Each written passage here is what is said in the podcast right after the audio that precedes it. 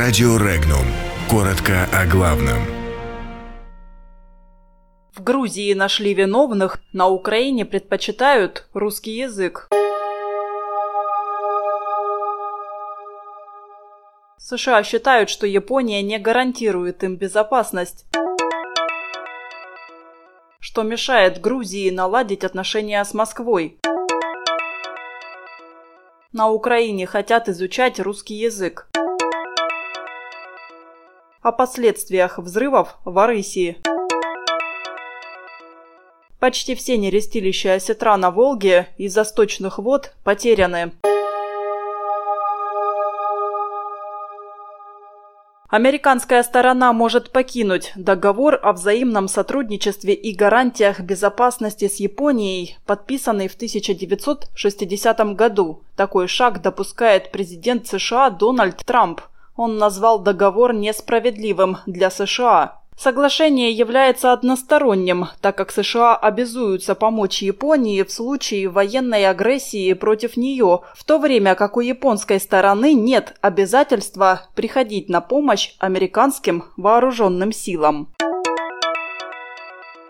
Подконтрольные бывшему президенту Грузии Михаилу Саакашвили силы и действующее руководство страны виноваты в финансовых потерях Грузии и ухода российских туристов, заявила экс-спикер парламента Грузии Нино Бурджанадзе. При этом Экс-спикер парламента страны добавила, что нынешнее руководство Грузии, дабы не потерять расположение западных союзников, уже боится наладить диалог с Россией.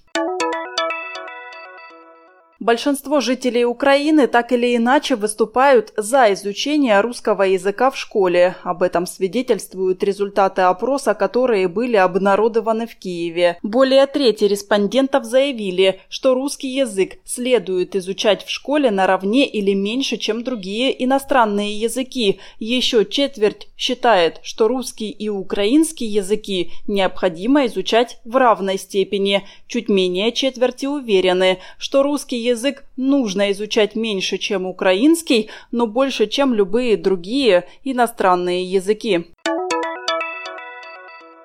70 пострадавших при взрывах на военном складе в Арысе остаются в больницах Туркестанской области Казахстана. Четверо пострадавших находятся в коме, еще пятеро в тяжелом состоянии казахстанском Минздраве сообщили о 165 пострадавших, из которых 89 потребовалась госпитализация. Еще два человека погибли.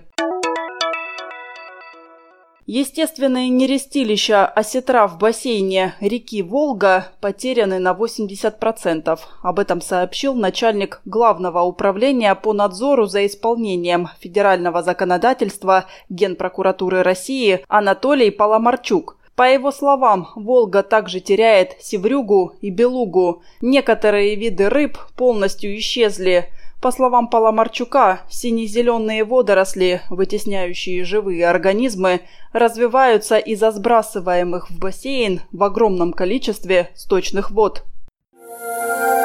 Подробности читайте на сайте Regnum.ru.